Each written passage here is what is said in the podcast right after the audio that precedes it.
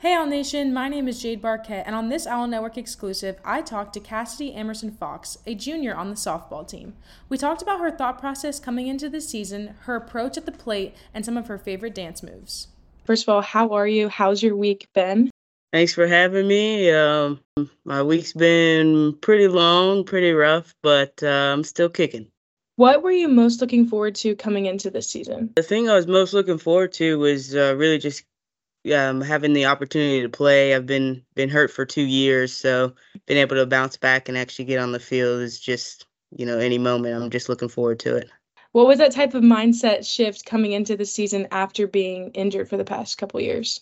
Uh, the mindset shift was just like you know having to put in the work over the summer. I had to put in a lot of work to get myself like where I am at now. So it's just kind of like believing in myself, like knowing that I've prepared myself and I don't have to come off the the the bench thinking that you know it's it might not work out for me. I have a chance now.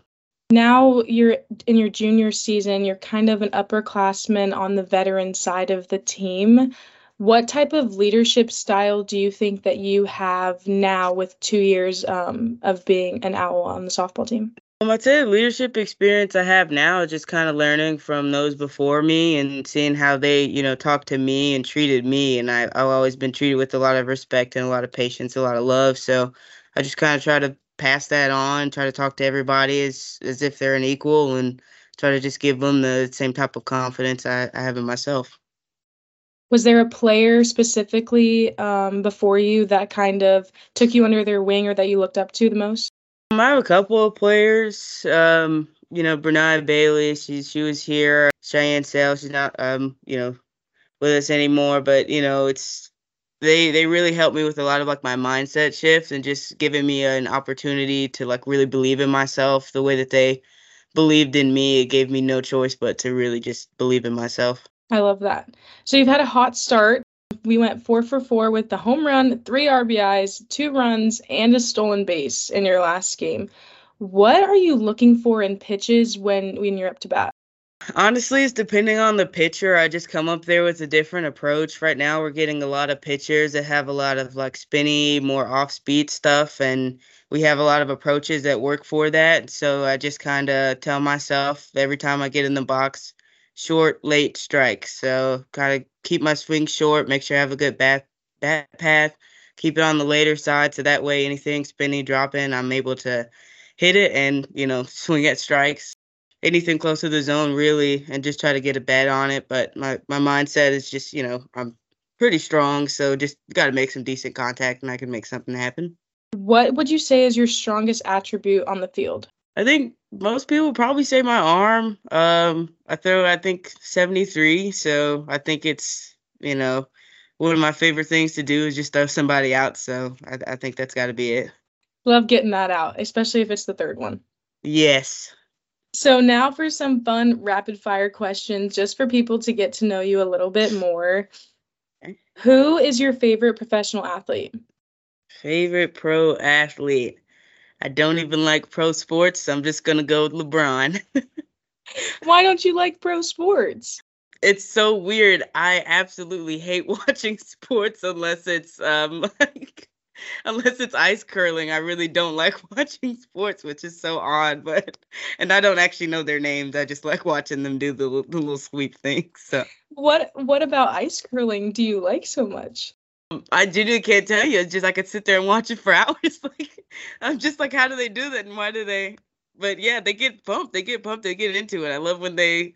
I mean, you're just sitting there sweeping at ice and you're getting like about to do a backflip. I I just think that that's so exciting. I don't know why.